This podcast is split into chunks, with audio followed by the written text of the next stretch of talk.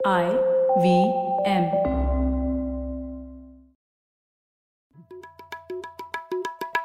भाई हम हिंदुस्तानियों को बतियाना बड़ा पसंद है। बंगाली में अड्डा उड़िया में खोटी कन्नड़ा में हरटे और हिंदी में पुलियाबाजी। इस कला के लिए हमारी हर भाषा में एक शब्द है। तो प्रणय और मैं तो अक्सर मिलकर पुलियाबाजी करते ही रहते हैं। हमने सोचा कि आपको भी इसमें शामिल कर लिया जाए। तो आइए प्रणय और सौरभ के साथ करते हैं पुलियाबाजी। हेलो सौरभ कैसे हैं आप? बस प्रणय बढ़िया तुम बताओ। सौरभ वैसे आपको पता है ना यमन में एकदम ग्रह युद्ध चल रहा है कितने साल हो गए उसके तो आपको लगता है क्या कि भारत को मध्यस्थता करनी चाहिए वहाँ पे जो चल रहा है उसमें? क्यों दूसरों के काम में टांग अड़ानी चाहिए? हाँ। हैं? ऐसा मतलब आज तक तो हम ऐसा ही सुनते आए हैं कि भाई हम यूएस में देखते हैं यूएस हर जगह वहाँ पे कितने उनको गाली मिलती है तुम बाकी जगह पे क्यों टांग अड़ाते हो? हाँ अपने हाँ, काम से काम रखना चाहिए।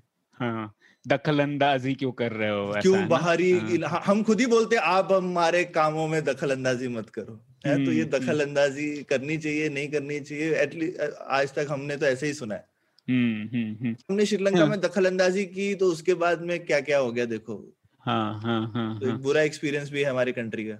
बिल्कुल हाँ तो मैंने भी यही सुना है सौरभ और मैं तो आप आप जानते हैं मैं यथार्थवादी हूँ इन सब मामलों में। रियलिस्ट और हाँ। रियलिज्म में ये बैठती नहीं है बात की मध्यस्थता क्यों करने करनी चाहिए है ना? तो ऐसे ही मैं भी सोचता था और इसीलिए ये जो हम लोगों ने किताब निकाली है पिछले दिसंबर में इंडियाज मैराथन तो मैं एक संपादक हूँ उस किताब का और उसमें हम लोगों ने एक एपिसोड भी किया था बदलती विश्व व्यवस्था पे है ना? तो हाँ, हम लोगों ने पंद्रह चैप्टर है इस किताब में और काफ़ी लोगों ने कई विषयों पर लिखा है कि भारत को मतलब आंतरिक तौर पे और अंतरराष्ट्रीय तौर पे क्या करना चाहिए पिछले 20-30 सालों में ये बदलती विश्व व्यवस्था को मैनेज करने के लिए।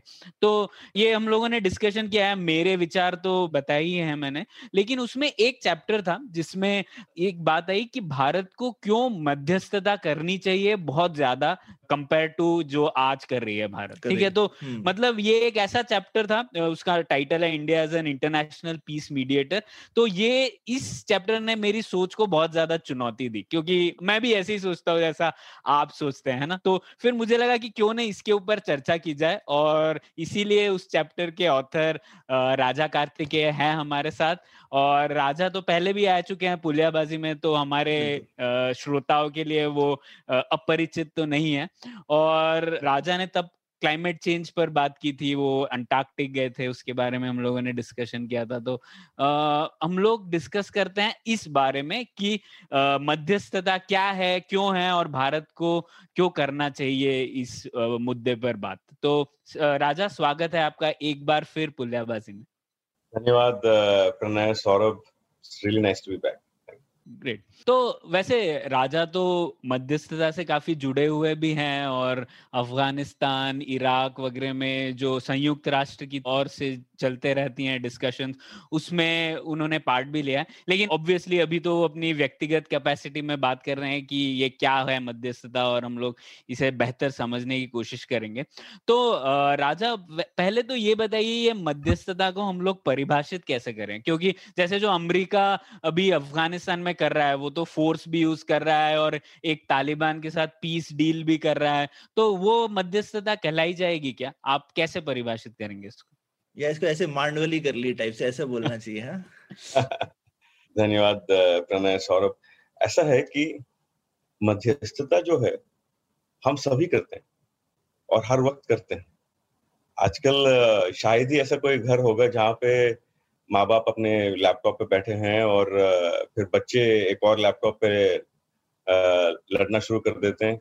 हम्म, और फिर माँ बाप आते हैं और कहते हैं कि भाई तो पहले किसने शुरू किया? ऐसे पहले किसने हाँ। शुरू किया? ऐसे तुम्हें क्यों लैपटॉप चाहिए? हाँ। वो दोनों से अलग अलग बात करते हैं कि भाई कि तुम्हें क्या करना है? तुम्हें क्लासरूम की पढ़ाई करनी है? अच्छा तुम्हें कार्टून देखने हैं? हम्म, अच्छा ठीक है तुम ऐसे करो। फिर एक एक सोल्यूशन निकलता है। कुछ माँ बाप ऐसे करते हैं कहते हैं हाँ। कि बारी बारी लैपटॉप मिलेगी दोनों को। ठीक है हाँ, या हाँ। फिर कुछ कहते हैं कि अच्छा दोनों मिलके बैठ के यू नो ये चीज़ अभी के लिए देखो क्योंकि तो ये जो मैं छोटे से मतलब एग्ज़ाम्पल दे रहा हूँ यही मध्यस्थता है। और ये हर वक्त हर घर हर जगह हम करते हैं। और जब हम किस लिए करते हैं? हम ये मतलब घर में शांति के लिए करते हैं। तो आप सोचिए अगर हम वसुधैव कुटुंबकम मान के चले तो विश्व शांति के लिए भारत क्या कर रहा है। अगर हम जैसे मैं सुन रहा था पहले सौरभ कह रहे थे कि दखल अंदाजी क्या करनी है हमें क्या फ़र्क पड़ता है? हम्म। हमें क्या फ़र्क पड़ता है? इसमें दो बातें मैं कहूँगा। एक तो ये कि आज ग्लोबलाइजेशन के इस जमाने में शायद ही दुनिया में ऐसा कोई युद्ध या गृह युद्ध हो जिसका इम्पैक्ट जिसका असर हम पे ना पड़ता हो। दूसरी बात आ, हम अगर चाहते हैं कि ये धरती, ये हमने जो ये दुनिया कायम की है, दूसरे महायुद्ध के बाद, जिसमें हम करीब अभी पिचहत्तर साल से हम एक शांति का दौर देख रहे हैं, इसे विशेषज्ञ लॉन्ग पीस कहते हैं। तो अगर हम चाहते हैं, क्योंकि हम अपने दादा परदादा उनसे अगर हम बात करते तो हम पता चलता कि दो दो महायुद्ध जब आए थे विश्व युद्ध तीस साल के दौरा के अंतर पे तो कैसे दुनिया हिल गया था? कैसे उनकी ज़िंदगी बदल गई थी? कई कितने घर बिछड़ गए थे? कितना इकोनॉमिक असर कितना पड़ा था? और हम जब पिछहत्तर साल से हम एक शांति का दौर कायम है दुनिया में तो इसका कारण क्या है और इसको कैसे बना के रखना है? तो इसके लिए हम क्या कर सकते हैं? आखिर हम भी दुनिया के नागरिक हैं और बल्कि दुनिया में एक छटाई तो इस वक्त हिंदुस्तानी ही है। अगर पॉपुलेशन के नज़र से देखा जाए तो तो क्या ये हम पे इस, इस, इसकी ज़िम्मेदारी नहीं है कि इस कि ये शांति बनी रहे लेकिन उसका फ़ायदा होना चाहिए ना कुछ राजा अगर फ़ायदा नहीं वैसे तो बहुत सारी चीज़ें करनी है हमें और पर हम लोग हमेशा रिलेटिव इम्पोर्टेंस देखते हैं ना तो इसका आपको लगता है कि अभी के दौर में भारत को प्राथमिकता देनी चाहिए इस बात को? खैर उस बारे में हम लोग बात करेंगे ही क्योंकि ये इस यही मुद्दा है इस पुलियाबाजी का। लेकिन मैं आपसे थोड़ा एक और बात बात करनी थी कि जो अमेरिका जैसे अफ़गानिस्तान में कर रहा है वो मध्यस्थता कहलाएगी क्या? देखिए ऐसा है वो तो खुद वहाँ पे कई बार ऐसे होता है कि एक जब मध्यस्थता आप कर रहे हैं तो उसमें आप खुद एक पक्ष भी हो सकते हैं। पार्टी भी और है ब्रोकर भी है। हाँ, पार्टी भी, भी ब्रोकर भी। देखिए जैसे कहें हाँ। मतलब मैं कहूँगा कि आ, और आ, मध्यस्थता आजकल के मतलब दुनिया के जितने विवाद होते हैं उसमें कई तरह के मध्यस्थ मध्यस्थता करने वाले एक्टर्स होते हैं। एक हम्म। जो मतलब कुछ एनजीओ हैं बहुत बड़े एनजीओ हैं और कुछ इंडिविजुअल्स हैं मान लीजिए मार्टी तिसारी या उस तरह के जो कि उनके पर्सनल प्रेस्टीज पे जो कर रहे हैं। जिमी कार्टर जिमी कार्टर बिल्कुल। फिर आपके जो हैं फिर कुछ देश जो कर रहे हैं। और ये सबको समझ में आता है कि जो देश मध्यस्थता कर रहा है उन पक्षों को भी पता है कि दुनिया में मतलब ए, एक ठीक है मतलब असल में कोई निरपेक्ष नहीं है। ठीक है मतलब थोड़े बहुत सब जो है उनके अपनी इंटरेस्ट है। लेकिन कुछ कुछ तो मतलब हाँ।, हाँ बिल्कुल मतलब ठीक है रहता है। तो मतलब रहने से कुछ गलत नहीं है बल्कि। हम्म। मैं तो कहता हूँ जो जब एक कोई भी राष्ट्र जब ये मध्यस्थता करता है तो सिर्फ़ इस वजह से कि उन पक्षों को पता है उन या उनको लगता है कि आपका कुछ इसमें मतलब होगा वो बल्कि आपको ज़्यादा इज़्ज़त देते हैं मतलब आपकी बात ज़्यादा सुनते हैं क्योंकि उनको पता है उनको उनको शक करने की ज़रूरत नहीं है कि हम्म। इसको इसमें क्या मिल क्या रहा है, है। हाँ, इसमें क्या मिल रहा है मिलेगा हाँ, हाँ, इसको कुछ मतलब है ठीक है और लेकिन उसके बावजूद जो करने से उस मध्यस्थता करने वाले को क्या मिलता है। उसको ए, एक तो एक तो वो गौरव कि आप आप आप एक एल्ट्रुइस्टिक नज़र से मतलब एक दुनिया के की एक उस सोच से जा रहे हैं और आप कोशिश कर रहे हैं शांति कायम करने का। एक दू, दूसरा ये कि इसमें आपके डिप्लोमेटिक एपरेटस का जो मेच्योरिटी है वो नज़र आएगा। क्यों क्योंकि मध्यस्थता सबकी बस की बात नहीं है। ये करने के लिए आपको सबसे पहले मध्यस्थता में सबसे इंपॉर्टेंट चीज़ हम जो कहते हैं कंसेंट या, यानी जो पक्ष हैं वो राज़ी होने चाहिए कि आप मध्यस्थता उनके बीच में करें। तो वो जो उनसे जो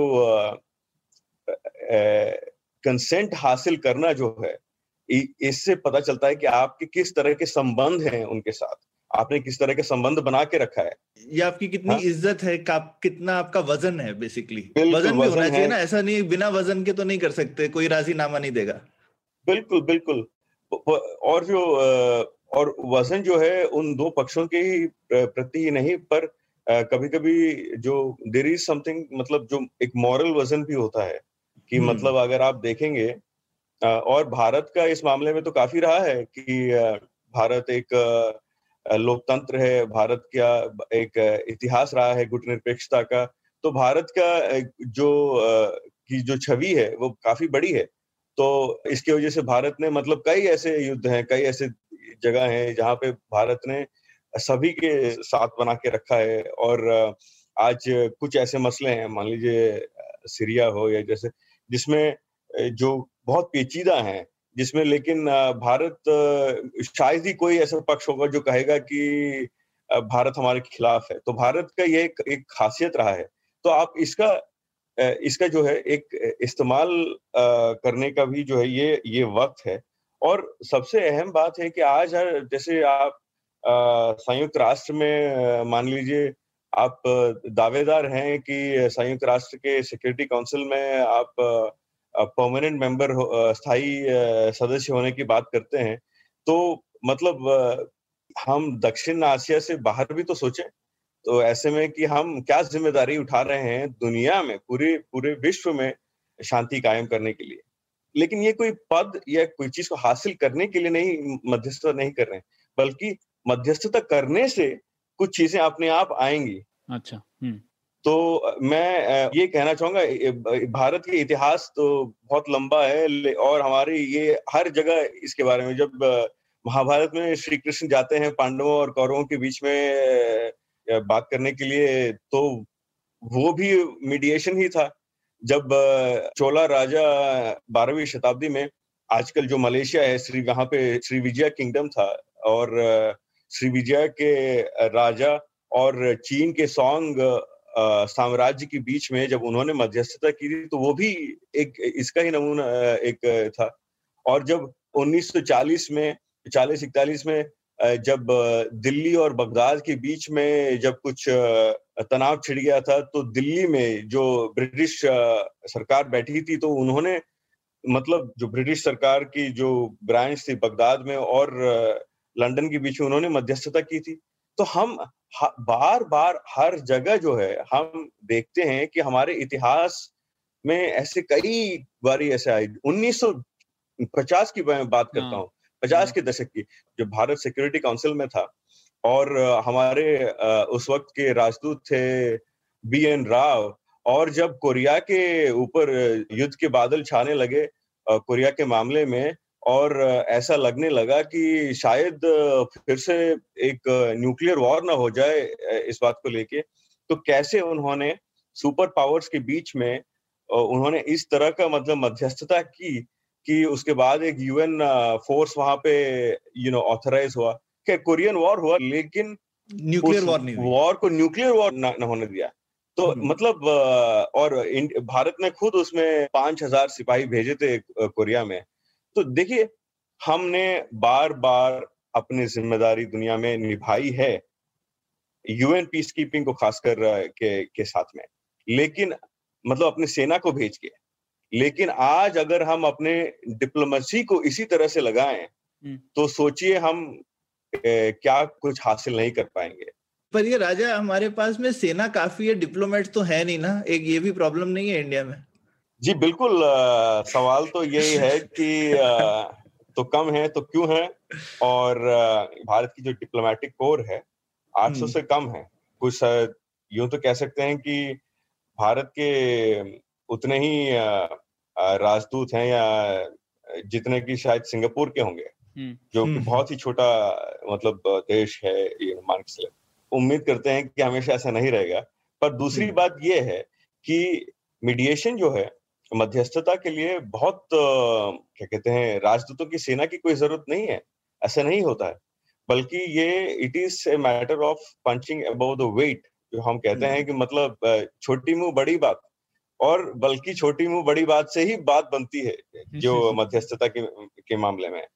कि अगर आप देखेंगे तो नॉर्वे जैसी नॉर्वे जैसा एक देश है जो मैंने लिखा है इसके बारे में कि हम्म। वो करीब बहुत ही कम पैसे, यानी कि लगभग दस करोड़ डॉलर तो कुछ भी मतलब आजकल के जमाने में भारत के लिए कुछ भी नहीं है। उससे कम में वो और करीब बारह से चौदह वो डिप्लोमेट्स को इस्तेमाल करते हुए वो कितने ही अलग देशों में एक वक्त में, लेकिन डेडिकेटेड तरीके से इस्तेमाल करते हैं। ये डिप्लोमेट्स डायरेक्टली जो है मतलब पार्लियामेंट के फॉरेन अफेयर्स कमेटी को रिपोर्ट करते हैं और उनके माध्यम से वो कितने ही देशों में मध्यस्थता कर रहे हैं। आपने देखा है कि कोलंबिया के मामले में कैसे नॉर्वे का रोल रहा था यू नो मध्यस्थता को लेकर श्रीलंका में भी। श्रीलंका में भी था और मतलब इसराइल फिलिस्तीन के मामले में भी रहा है। तो बेसिकली एक स्पेशलाइजेशन कर लिया उन लोगों ने जो कि आप कह रहे हैं कि बहुत ज़्यादा लोग नहीं चाहिए लेकिन जिसको कहना चाहिए डीपर नॉलेज चाहिए। तो थोड़े लोग भी हों लेकिन अगर वो स्पेशलिस्ट हो जाए इसमें तो वो बड़ा एसेट है।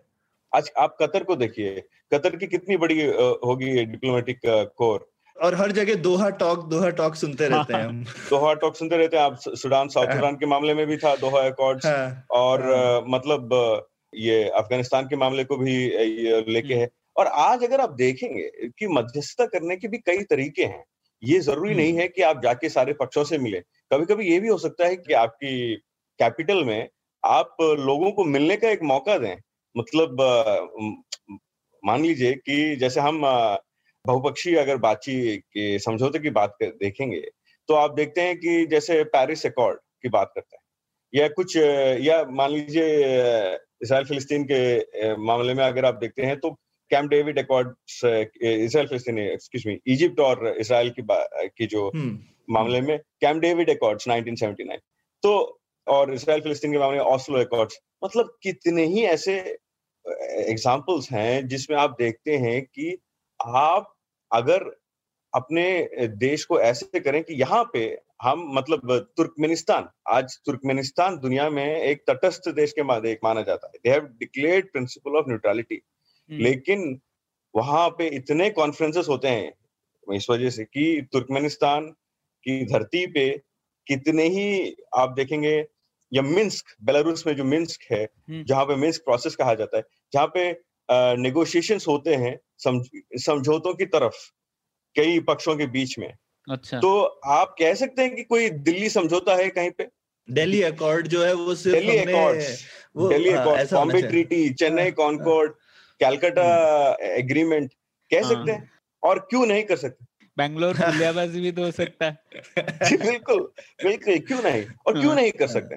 मतलब हमारी इंफ्रास्ट्रक्चर तो है, जब होटल्स हैं हमारे पास यू नो और हम इनवाइट करें, यहाँ बातचीत करने को, ऐसे कई देश है, कई लोग हैं मतलब और हम बिल्कुल उसमें हमें थोड़ा से थोड़ा सा काम ज़रूर करना होगा, लेकिन कभी शायद सफल हो, कभी असफल हो, लेकिन ऐसी बात है, लेकिन की इम्पोर्टेंट थिंग इज़ कि आप कोशिश कर रहे हैं कि। मध्यस्थता मतलब शांति के प्रति आपका जो है एक कंट्रीब्यूशन है ये बहुत अच्छी बात कही राजा अपने क्योंकि तो सौरभ जैसे ही वही राजा ने थोड़ा काफ़ी यथार्थवादी रीजंस दिए इसके लिए ना मतलब हम्म। जैसा उन्होंने कहा कि ये इस तरीके से मध्यस्थता करने से ही जो मध्यस्थता कर रहा है वो अपनी शक्ति बढ़ा सकता है। और शक्ति और औदा दोनों सिर्फ़ मतलब मैं जैसे कहता हूँ कि ग्रेट पावर्स जिसे कहते हैं उनके लिए सिर्फ़ पावर ज़रूरी नहीं होता एक लेजिटिमेसी भी ज़रूरी होती है।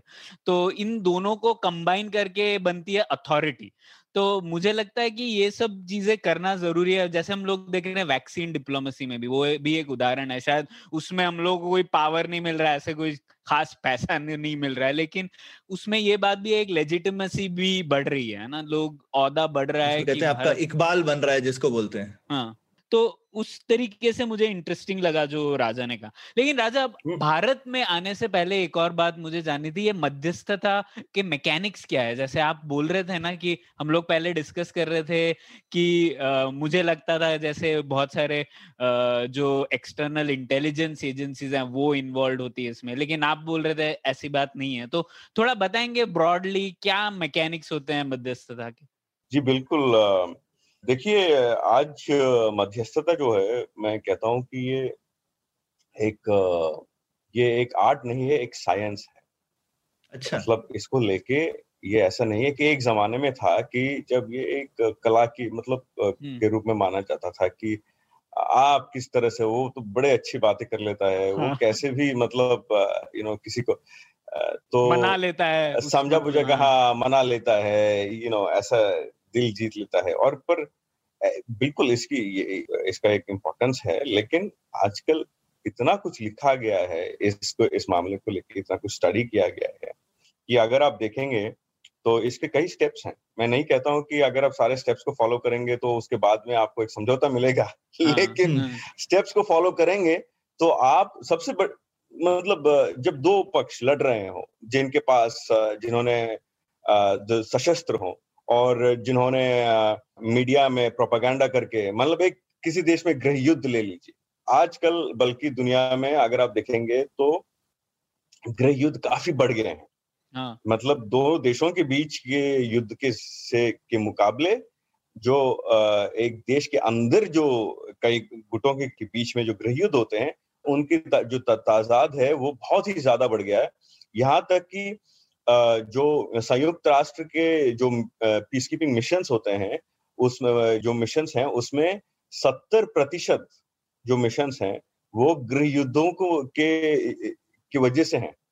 अच्छा। मतलब अच्छा, तो हम्म। बहुत ही ऐसे कम एग्जांपल्स हैं जो गायना और वेनेजुएला के बीच में संयुक्त राष्ट्र कहीं पे काम कर रहा है वगैरह। लेकिन कई सारे जो चाहे सुडान हो कॉन्गो हो माली हो वह हर जगह पे जो है क्योंकि टेक्नोलॉजी वगैरह जिस तरह से भी यू नो बढ़ गया है कि मध्यस्थता मैं कह रहा हूँ कि लेकिन कि गृह युद्ध बहुत ही जो है फेटल हो गए हैं।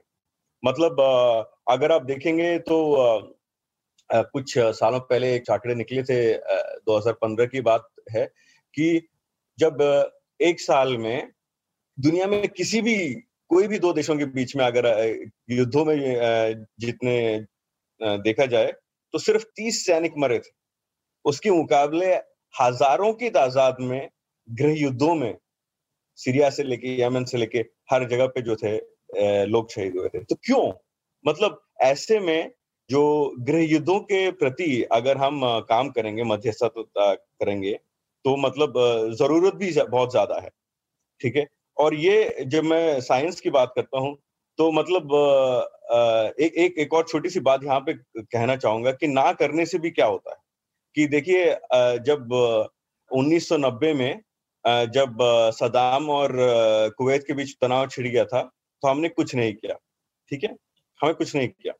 तो अगर आप करते मान लीजिए अगर आप दस डिप्लोमेट लगा देते वहाँ पे उस पे करने के लिए मतलब ठीक है ये ज़रूरी नहीं कह रहा हूँ कि सफलता हासिल होता बहुत सुपर पावर राइवलरी बहुत चीज़ें इन्वॉल्व थी उसमें लेकिन अगर आप करते तो शायद आपको जो मैंने कैलकुलेट किया है कुछ दो से पाँच करोड़ रुपए एक साल में आपके खर्च होते।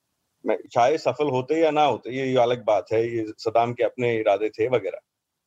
लेकिन ना करने की वजह से क्या हुआ? सदाम ने जब कुवैत पे हमला किया उसके बाद और उसमें सारे जितने हिंदुस्तानी थे ऑयल उनको घर वापस लाना पड़ा। हम्म, हम्म, सिर्फ़ एक लाख सत्तर हज़ार हिंदुस्तानियों को कुवैत से भारत लाने में जो मैंने कैलकुलेट किया तीन लगभग 350 करोड़ रुपए लगे। किसके खर्चे पैसे थे ये? क्यों क्यों खर्चे हमने? हम्म, और उसके अलावा जो उसकी वजह से की जो साख बहुत थी उस एरिया में हम लोग कर बिल्कुल सकते थे। बिल्कुल। सदाम भी हमारे इज़्ज़त तो करता था। और उसकी करता वजह था से और जो जो ऑयल प्राइसेस बढ़ गए थे उसके बाद आपके टमाटर से लेके आलू प्याज तक सभी के दाम बढ़ गए थे। यहाँ तक कि इतना बैलेंस ऑफ़ पेमेंट जो क्राइसिस हुआ उसकी वजह से रुपये को एक चौथाई क्या कहते हैं उसका वैल्यू गिर गया। डिप्रेशिएट करना पड़ा। डिवैल्यू डिप्रिशिएशन और साथ में मतलब सोवियत यूनियन के कोलाप्स जो होने लगा तो हमने अपने भारत के सोने को को गिरवी रखना पड़ा। क्या हम हम्म। भूल गए कि न, कुछ ना करने से क्या कितना मतलब तकलीफ़ उठा सकते हैं? हम्म, और ये हम्म, आम आदमी को उठाना पड़ा भारत के आम आदमी को उठाना पड़ा। मतलब अगर आप कहीं मिडिल ईस्ट में अ, दो देशों के बीच में मध्यस्थता करते हैं तो आप अपने आम आदमी को इतने तकलीफ़ से शायद बचा पाते। और बल्कि हम्म। इसीलिए तो है हम विदेश व्यवहार करते क्यों हैं? ताकि हम्म। हमारी प्रजा भी सुखी बनी रहे हम्म। और अगर मध्यस्थता करेंगे तो कहीं किसी दूसरे देश की प्रजा भी सुखी रहेगी। तो इसमें इससे बड़ी मतलब क्या बात हो सकती है? आप कहते हैं इसमें आजकल जो स्टेप्स हैं मैं कह रहा था कि अगर आप दो पक्षों को आप जान पहचान करें आप उनको मैप करें उसके बाद में वहाँ पे सिविल सोसाइटी उसके स्टेक होल्डर्स को आइडेंटिफाई करते हैं उसके बाद हम प्रॉक्सिमिटी टॉक्स कहते हैं आप उसके की उसके पहले आप एक एक थ्योरी ऑफ़ चेंज बनाते हैं कि आप अच्छा। देखते हैं कि भाई कुछ यहाँ पे बदलना है तो क्या बदलने से ये विवाद खत्म होगा। आप कॉन्फ्लिक्ट एनालिसिस करते हैं और उसके ट्रिगर्स को समझने की कोशिश करते हैं अच्छा। फिर आप दोनों पक्षों से मिलते हैं अलग अलग मिलते हैं और फिर उनको सपोर्ट करने वाले जो दूसरे पक्ष हैं उनसे मिलते हैं आप प्रॉक्सिमिटी अच्छा। टॉक्स करते हैं फिर आप एक पीस इंफ्रास्ट्रक्चर की डिफाइन करने की कोशिश करते हैं मतलब हम्म। हो सकता है कि आप ऐसे कुछ प्रोजेक्ट्स जैसे मैंने खुद कभी डिज़ाइन किया कि जब दो पक्षों के बीच में मतलब एक जगह पे मैं जहाँ पे काम कर रहा था जो बहुत सशस्त्री मतलब वहाँ पे बहुत जग यू नो बमबारी दोनों गुट एक दूसरे के खिलाफ बहुत दुश्मनी थी। तो एक छोटी सी हमने जो कोशिश की थी कि वहाँ पे एक इरिगेशन का पाइपलाइन डाला जाए। अच्छा। तो कि इरिगेशन पाइपलाइन के किसे नाश होने से दोनों ही इफ़ेक्ट हो रहे थे। तो वो पाइपलाइन और पाइपलाइन प्रोजेक्ट का जो ओवरसीइंग कमिटी है उसमें दोनों तरफ़ के जो है बड़ों को बिठाया जाए। ताकि वो हम्म। मिलेंगे लेकिन वो शांति वार्ता करने के लिए नहीं बैठेंगे हम्म, बल्कि वो बैठेंगे तो इरिगेशन पाइपलाइन के बारे में बात करने बैठेंगे कि भाई इंजीनियर कैसा काम कर रहा है ठेकेदार ने यू नो काम किया है कि नहीं। लेकिन ये करते करते उनके बीच में संबंध बढ़ेंगे कुछ। हाँ कि एक तो उन दोनों का एक एक कॉमन गोल हो जाता है ठेकेदार मतलब ठेकेदार से सही काम कराना। और हम्म। दूसरा जो होता है इस और इस दौरान कि सबसे missing ingredient which is trust भरोसा। हम्म, हम्म, एक दूसरे पे भरोसा एक कायम होता है। तो ये तरीके जो इस तरह से आप कॉन्फिडेंस बिल्डिंग मेजर्स बना के डिज़ाइन करके इम्प्लीमेंट करते हैं। फिर आप मैसेजिंग करते हैं सारे स्टेक होल्डर्स को क्योंकि मध्यस्थता करने वाले पे कई कई बार शक होता है ये मुझे क्या बोल रहा है और उसको क्या बोल रहा है। लेकिन उसका सबसे बड़ा रोल ही ये होता है कि एसिमेट्री ऑफ़ इंफॉर्मेशन को करेक्ट करना मतलब हम्म। कि विवाद अक्सर इस वजह से होते हैं कि मतलब हम गलत समझ बैठा उससे हाँ। ये उसको मैं गलत समझ बैठा तो हम्म। हम किसी को गलत क्यों समझते हैं क्योंकि हम नहीं जानते उनके पास क्या इन्फॉर्मेशन है और और वो नहीं जानते हमारे पास क्या इन्फॉर्मेशन है हम्म। मतलब अगर आप मान के चलें कि खैर दुनिया में लोगों को अपने अपनी मतलब खुदगर्जी भी हो, एक चीज़ होती है लेकिन खुदगर्जी के अलावा अक्सर ऐसी चीज़ें होते हैं जो हम घरों में देखते हैं या हमारे सोप ओपरा में आप टीवी सीरियल्स में नहीं देखते हम्म। कि एक ने जाके एक से एक चीज़ बोल दिया फिर हम्म। दूसरे से जाके दूसरी, दूसरी बात बोल दी। हम्म। लेकिन क्योंकि ये दोनों लोग आ, आपस में बात नहीं कर रहे हैं तो इनको पता नहीं है कि उन दोनों के बीच में कुछ क्रिएट हो रहा है। हाँ, तो गलत फहमी गलत फहमी तो होती रहती है हाँ। गल, तो गलत फहमी दूर करना मध्यस्थ। तो इसलिए transparent messaging between these various और लास्ट में ये कहना चाहूँगा कि उसके बाद मॉनिटरिंग इवेल्युएशन कि अगर आप जाके अगर एक समझौते की बात करें तो इसको कैसे आप यू नो इवेल्युएट करेंगे और लॉन्ग टर्म रिकन्सिलेशन देखिए समझौते से कभी शांति कायम नहीं हो जाती समझौता हम्म। शुरुआत होता है शांति का समझौता हम्म। इशारा होता है शांति का उसके हम्म। बाद लॉन्ग टर्म में सोसाइटीज को रिकनसाइल करना होता है तो उस मामले को में तो मतलब भारत में ऐसे कई समझौते हुए हैं। नॉर्थ ईस्ट में फॉर एग्जांपल भारत का बहुत एक्सपर्टीज रहा है हमारे अफसरों का। ये बोडो मामले में हो या कई और मामले में अभी नागालैंड में यू नो नागा अकॉर्ड्स की बात यू नो की जा रही है। हाँ. तो long term reconciliation between communities इसमें भी मध्यस्थता की ज़रूरत पड़ती है और इसमें तो हमारा बहुत तजुर्बा रहा है। हम्म बहुत अच्छी क्लास लगाई आपने राजा बहुत कुछ सुनाई दिया। लंबा और, उसमें एक अच्छी बात बोली आपने जो रिकन्सिलियेशन के लिए। तो जैसे आपने बोला, दो, कुछ एक्टर्स होते हैं जो इन्वॉल्व है इसमें इंडिविजुअल्स या फिर इंटरनेशनल ऑर्गेनाइजेशन या फिर एनजीओज और एक चौथा जो है, राष्ट्र। तो रिकन्सिलेशन में शायद राष्ट्र को थोड़ा ज़्यादा एडवांटेज है ना, क्योंकि राष्ट्र तो सालों साल के लिए है, दशकों के लिए है, जबकि इंडिविजुअल्स कुछ आज हैं, कल नहीं है तो उनके थोड़ा कमज़ोर हो जाएगा रिकन्सिलेशन उनके साथ? बिल्कुल इंस्टीट्यूशनल मेमोरी भी कोई चीज़ होती है कि आप जब एक राष्ट्र बात करता है तो हम्म। ये लोग देख के चलते हैं। बल्कि मैं तो कहता हूँ आजकल में अगर कोई इंडिविजुअल आके भी बात करे आपसे तो आप अक्सर देखते हैं कि अच्छा ये इंडिविजुअल कौन से राष्ट्र से कहाँ से है? यू you नो know, कई बार ऐसी बात हो जाती है। मतलब देर आर केसेस वेयर वो ऐसे महान हो मतलब जैसे मंडेला मंडेला ने जब एक बार एक मेडिएशन थी तो ऐसे में आप देखते हैं कि मतलब उनकी पर्सनल छवि ऐसी रहती है। ऐसा होता है कि यू you नो know, और जैसे कई देशों से खत आते थे गांधी जी को और उनकी मतलब राय जानना चाहते थे कि हमारे देश में जो कॉन्फ्लिक्ट है इसमें आप क्या कहना चाहेंगे गांधी जी ने मुझे नहीं पता कि उन्होंने आई डोंट थिंक ही उन्होंने कहीं मध्यस्थता की भारत के और दक्षिण अफ्रीका के बाहर। लेकिन उनकी उनका जो राय मतलब बहुत इम्पोर्टेंट होता था हम्म। तो ये बात है कि जो स्टेट्स होते हैं लेकिन जो हम्म। राष्ट्र होते हैं क्योंकि उनके पास पैसे हैं और आ, मतलब एक एक लॉन्ग टर्म इंस्टीट्यूशनल मेमोरी बना रहता है और वेरी इंपॉर्टेंटली क्योंकि पता होता है कि देखिए हम अक्सर सोचते हैं कि इसमें पॉलिटिकल कैपिटल की बात करते हैं मतलब भारत में कई लोग सोचते हैं कि अच्छा इसमें आ, वैसे आप सिर्फ़ दो चीज़ें सोचते हैं या तो हम सिर्फ़ छोटे देशों के बीच में मध्यस्थता करते हैं बात हम्म। बड़े देशों के बीच में को, को तो कोई ज़रूरत ही नहीं है मतलब या कि दो बड़े देश जब लड़ते हैं तो उसके बीच में क्या कोई मध्यस्थता करे लेकिन हम्म। ये ये गलत है अगर आप हम्म। देखेंगे कि तो जिस तरह से अमेरिका और क्यूबा के बीच में जब नॉर्मलाइजेशन की बात आई 2012 में तो उसमें वेटिकन सिटी का क्या रोल था अगर आप देखेंगे तो, कि जब 1970 में वेल नोन फैक्ट कि जब अमेरिका और चीन के बीच में नॉर्मलाइज करने की बात आई रिलेशंस तो उसमें पाकिस्तान ने जो इंटरमीडिएट का रोल किया और स्विट्जरलैंड अमेरिका और ईरान के बीच में यू नो करता रहा।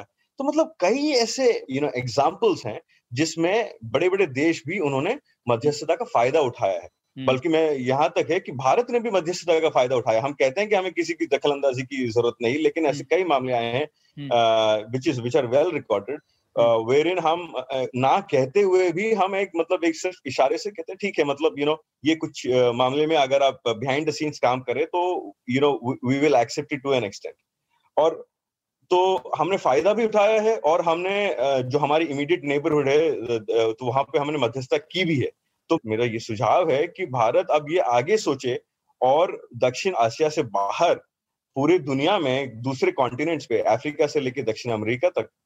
मध्यस्थता करने के बारे में सोच विचार करे है। और इसके कई ऐसे अपॉर्चुनिटीज़ भी हैं आने वाले 25 सालों में। वाह। हम्म। हम्म। अच्छी बात कही आपने। राजा तो अब आ जाते हैं जो कॉमन मतलब हमारी धारणाएँ हैं कि क्यों मध्यस्थता नहीं करनी चाहिए। आपने कुछ तो कवर कर ही लिए हैं, लेकिन और कुछ भी ऐसी धारणाएँ उन पे बात करते हैं। तो जैसे एक धारणा ये है कि ये मध्यस्थता करेंगे हम, जैसे मिडिल ईस्ट में आप कह रहे हैं। लेकिन मिडिल ईस्ट में तो हमारे इतनी प्रवासी भारतीय हैं, उनको नुकसान हो जाएगा। तो आप कैसे रिस्पॉन्ड करेंगे उसको? देखिए, मैंने तो जैसे वो एग्ज़ाम्पल दिया था कि ना हाँ। करने से क्या होता है हाँ। ठीक है एक तो हमने बहुत अच्छी अपनी एक एक स्ट्रेंथ से बना ली है हम्म। कि कहीं भी अगर कोई गृह युद्ध होता है या कोई कॉन्फ्लिक्ट होता है तो हम अपने जो वहाँ पे हिंदुस्तानी है उनको इवैक्यूएट कर देते हैं अब हाँ। घर तो वापस आ लेते हैं तो ये हमने बल्कि इसका बहुत कुवैत से भी पहले हमने मोजाम्बिक में किया हमने फिर कई कई जगह किया अभी यमन में किया था लीबिया में किया था लेबनन में जब 2006 में हुआ था तो क्या था कि कहीं पे अगर युद्ध छिड़ जाता है तो हम अपने देशवासियों को वहाँ से घर वापस सेफ़ एंड साउंड वापस ला देते हैं ठीक है हम्म।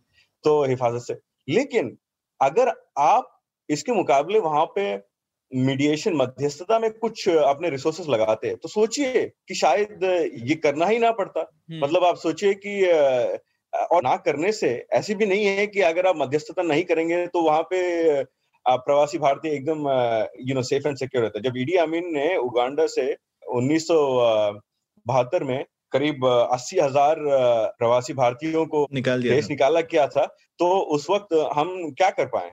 हमने तो कुछ नहीं किया था फिर भी उसकी ऐसी थी।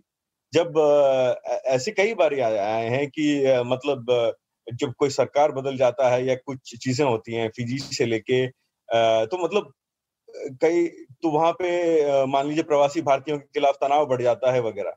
तो हम मतलब पोस्ट फैक्टो के करने के अलावा मतलब अगर हम एक प्रोएक्टिवली करते हैं तो मेरे ख्याल से बल्कि बना रहेगा, बल खुद दक्षिण अफ्रीका में गांधी जी ने जैसे अपने एक्टिविटी से दिखाया था कि जो उन्होंने हिंदुस्तानियों के लिए वहाँ पे जो हासिल की थी और वो हिंदुस्तानी मतलब हिंदुस्तानी करके नहीं थे उस वक्त के हिंदुस्तानी मतलब जो कि कराची से लेके चेन्नई से लेके शायद पेगू तक।, तक के जो थे बर्मा हाँ। तक के जो हिंदुस्तानी थे उन सब के लिए उनके हक के लिए जो लड़े थे लेकिन साथ में ही उनके काम की वजह से वहाँ के जो दूसरे ग्रुप्स थे जैसे एशियंस और यू नो तो उन सबको भी जो था एक मार्गदर्शन मिला था। हम्म। ठीक है? तो मैं ये कहना चाहता हूँ कि अगर आप ये मान के सोचें कि हम कुछ नहीं करेंगे और इससे हमारे प्रवासी भारतीय सुखी रहेंगे तो ये तो बिल्कुल ही नहीं बनता। तो मेरे ख्याल से आज अगर आप दो रुपए का अगर आप एफर्ट्स करेंगे तो इसके जो मुनाफे हैं इसके इसका जो, जो इसकी जो फ़ायदा है बल्कि हम्म। आपको तो ये कई गुना है। हाँ तो ये अवसर लागत की तरह देख सकते हैं हम लोग अपॉर्चुनिटी कॉस्ट तो आ, कुछ ना करने का शायद कभी कभी अपॉर्चुनिटी कॉस्ट ये होता है कि आपको बहुत ज़्यादा खर्च करना पड़ता है और लोग ऐसा भी नहीं है कि आप सब लोगों को बचा पाते हैं। तो ठीक है वो बात समझ गए। अब एक और बात आते हैं राजा हम, हम लोगों ने तिमोर लेस्ट की बात नहीं की। Timor Leste.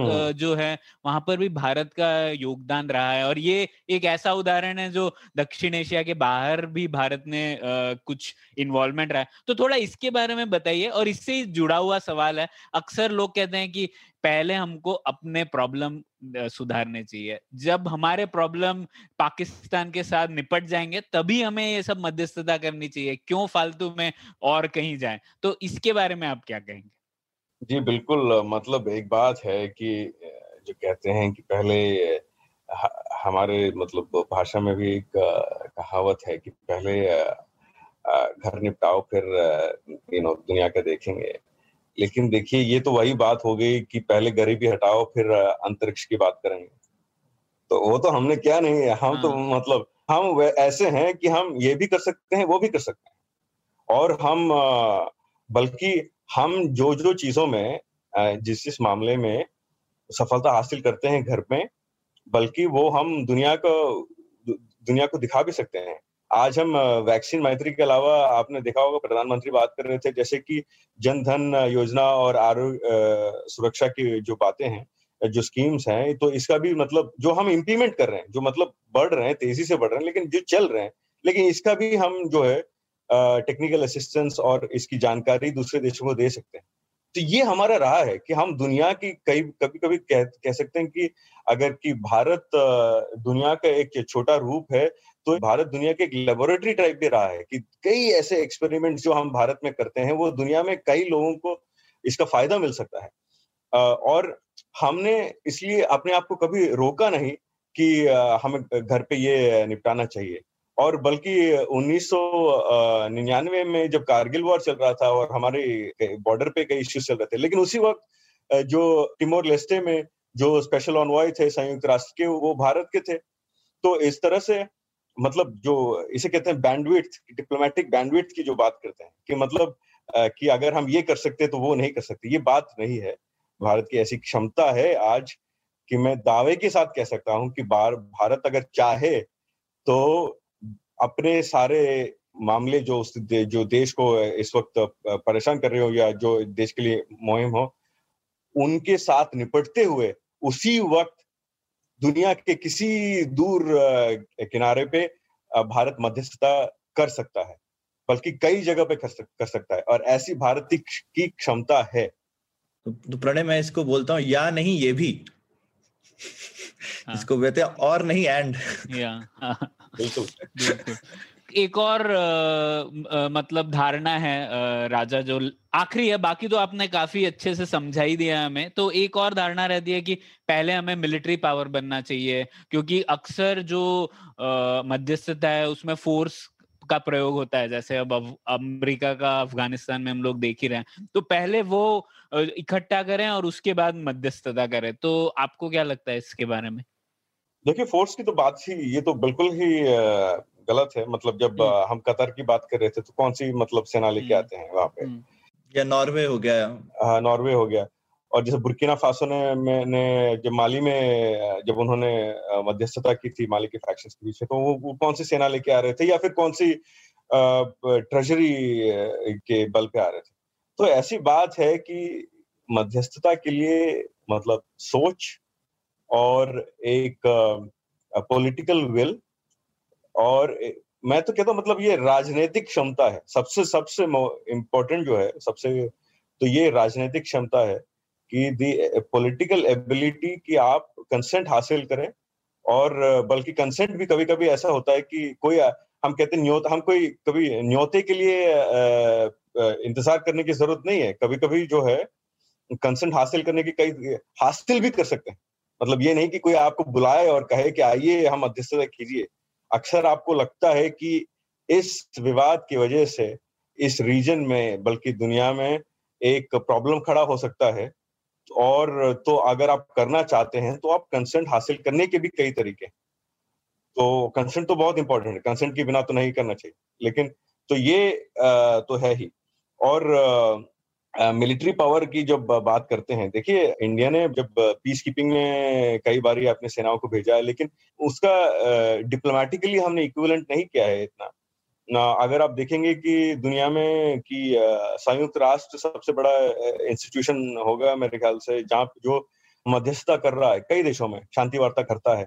लेकिन वो शांति दूत जो संयुक्त राष्ट्र के होते हैं, उसमें से कितने हिंदुस्तानी हैं आज? देखिए तो बल्कि एक ही जगह है मेरे जहाँ तक मैं जानता हूँ, जहाँ पे कोई भारत के ऐसे जो शांति दूत हैं, संयुक्त राष्ट्र की तरफ़ से, जो हिंदुस्तानी है, बाकी कोई भी जगह नहीं है। तो अगर आप इसमें इन्वेस्ट करते हैं कि आप और और इसका वैसे जो जितने हिंदुस्तानियों ने ओवर द इयर्स काम किया है शांति दूत बन के संयुक्त राष्ट्र के शांति दूत बन के तो बल्कि उन, उनकी तो बहुत अच्छी छवि है। लेफ्टिनेंट जनरल लीडर थे साउथ सुडान में एम्बेसडर कमलेश शर्मा में बात कर रहा था टिमोर लेस्टे में। तो आप उन जैसों का के तजुर्बा का आप फ़ायदा उठाएँ। हम्म। और हमारे खुद जो एम्बेसडर श्याम सरन एम्बेसडर लांबा जैसे जो मतलब कई जो ऐसे जिनकी मतलब एक छवि है जिनकी एक्सपीरियंस है आप उनके तजुर्बे का भी जो है एम्बेसडर मैनन है। तो उनका जो इसका आप फ़ायदा उठाएँ और कोशिश करें कि through a mechanism of creating knowledge you know within your foreign service तो आप uh, uh, पहले वो नॉलेज डेवलप करें और फिर कोशिश करें कि पहले संयुक्त राष्ट्र के झंडे के नीचे शायद, क्योंकि वो सबसे आसान होगा यू नो भारत के लिए। भारत तो इस वक्त सदस्य भी है सिक्योरिटी काउंसिल में। तो आप मध्यस्थता करने की कोशिश करें। और उसके बाद उस तजुर्बे के साथ आप खुद कहीं और जाके किसी यू नो दूसरे देशों में अकेले मध्यस्थता करने की कोशिश करें।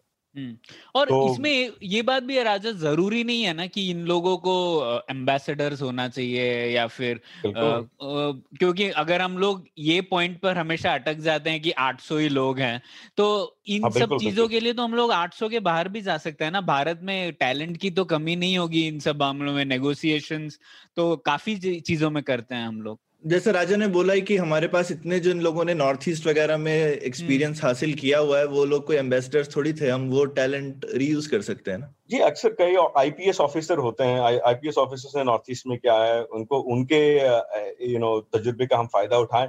कई आईएएस ऑफिसर्स जो मतलब एक कलेक्टर का काम भारत में मतलब एक आधा टाइम तो मतलब यही है। ये मतलब मध्यस्थता करने में ही निकल जाता है। यू नो एक डीएम हाँ, कलेक्टर का हाँ। काम कोई आसान नहीं है होता है। हाँ, तो आप उसका फ़ायदा उठाएँ आईएएस आईपीएस के बारे मतलब को भी इन्वॉल्व करें। और ऐसे कई सिविल सोसाइटी लीडर्स हैं जिन्होंने हमारे देश में मध्यस्थता करके मतलब कई मामलों में यू नो कोशिश की है। मतलब you know from time to time आप देखते हैं जैसे कश्मीर के मामले में गवर्नमेंट अपॉइंट करता है एक सिविल सोसाइटी ग्रुप को मध्यस्थता करने के लिए जानकारी के लिए। उसके बाद फिर वो खत्म हो जाता है। यू you नो know, समझ नहीं आता कि क्या हुआ है। उन फिर उनका उनके हम मतलब हम एक लॉन्ग टर्म पॉलिसी के नाते हम वी आर एक कोड नहीं डेवलप कर रहे हैं मीडिएटर्स का। अगर हम चाहें तो कर सकते हैं और इन सब का जो है एक्सपीरियंस का फ़ायदा उठा सकते हैं। तो जो कई न्यूज़पेपर के एडिटर्स हैं जो कुछ राज्य बल्कि कुछ पॉलिटिशियंस भी हैं। और ये भी नहीं कहता कि पॉलिटिशियन मतलब कि एक, छोटा सा मतलब एग्जांपल दूँ कि कैसे आप विपक्षी दल के पॉलिटिशियन को के तजुर्बे का भी आप एग्जांपल यू नो यूज़ कर सकते हैं। जब एक केस है जो खुद बहुत मशहूर है अभी कि जब एक इश्यू आया था तो उन्नीस सौ नब्बे के दशक की बात है। तो नरसिम्हा राव जी ने उस वक्त प्रधानमंत्री थे, लेकिन उन्होंने विपक्षी दल के जो नेता थे वाजपेयी जी, उनको भेजा, क्योंकि वो जानते थे कि इस मामले को सुलझाने के लिए, क्योंकि वो जानते थे कि वाजपेयी जी विदेश व्यवहार मंत्री रह चुके हैं और उनका ऐसा तजुर्बा है, वो जानते तो मतलब हमारे जो नेता हैं, उनमें भी जो काफ़ी तजुर्बा है तो ज़रूरी नहीं है कि सिर्फ़ एम्बेसडर ही करें, मध्यस्थता जो है एक और like I said it's a science if you have a well established core तो इसका इस जैसे जैसे गवर्नर स्वराज जो है सुषमा स्वराज जी के हस्बैंड उनको वो मीजो अकॉर्ड में इनफैक्ट उन्होंने मध्यस्थता की थी तो उन्होंने इंसिस्ट किया था कि इनको गवर्नर बनाइए इसके बाद तभी हम लोग कंफर्टेबल रहेंगे। तो बिल्कुल बिल्कुल ऐसे मतलब कई आप अक्सर देखते रहते हैं जैसे मतलब सिविल सोसाइटी लीडर्स हैं मतलब अना हजारे जी की बात तो की जैसे थे।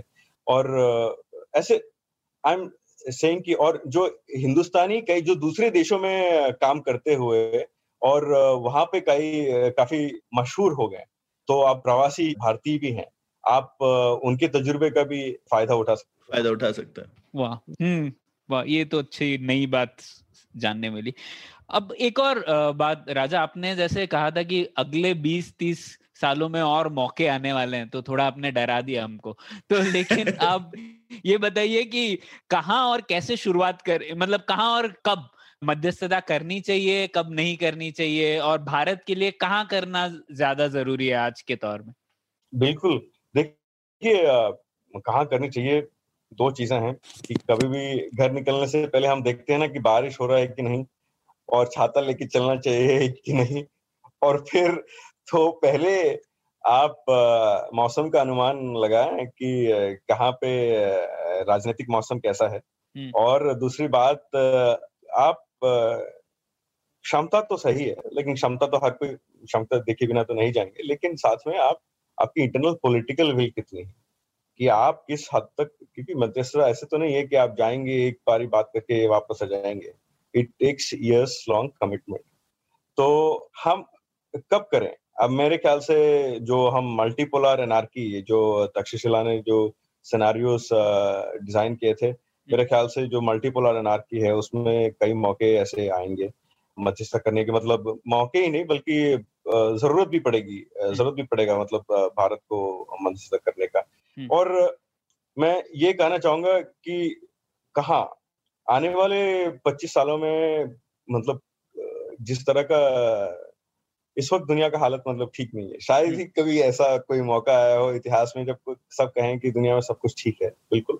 लेकिन इस वक्त खासकर जो जियो पोलिटिकल इम्बेलेंसेस चल रहे हैं जो टेंशन टेंशन चल रहे हैं एक्सक्यूज में और जिस तरह का जो क्राइसिस ऑफ़ मल्टीलैटरलिज्म की हम बात करते हैं तो मतलब जिसमें कि कई देश जो हैं वो आपस में बात करना चाहते हैं लेकिन बहुपक्षीय बातचीत में उनका भरोसा मतलब कम हो रहा है ऐसा लगता है। और कई जगह देशों में एक पॉपुलिस्ट फोर्सेस जैसे आ गए हैं नेशनलिज्म राष्ट्रवाद बढ़ गया है बहुत ही। ज़्यादा बढ़ गया है तो इस सिनारियों में एक तनाव बहुत बढ़ गया है दुनिया में हम्म। और ये ऐसे वैसे तनाव नहीं है मतलब ये हमने कोल्ड वॉर के अंत का शायद फ़ायदा ठीक से नहीं उठाया और फिर आप देख रहे हैं कि कोविड के बाद कोरोना के बाद जो है कई देश जो है मतलब इंसुलेटेड हो गए हैं। मतलब वो सिर्फ़ मतलब अपने फ़ायदे की बात सोच रहे हैं। आपने यू नो बायोलैटरल एड कम होने लग गया है। सब आत्मनिर्भर होना चाहते सिकुड़ गए हैं बिल्कुल। आ, हाँ आत्मनिर्भर कह सकते हैं लेकिन साथ में सिकुड़ गए हैं एक तरह से यू नो ये ये ज़रूर तो इस वक्त कई ऐसे मतलब अफ्रीका से लेके आर्कटिक बल्कि यू नो रिसोर्सेस के लिए जो जैसे जैसे पृथ्वी के दो छोर जो मैं गया हूँ आर्कटिक और अंटार्कटिक सर्कल्स और पिछले एक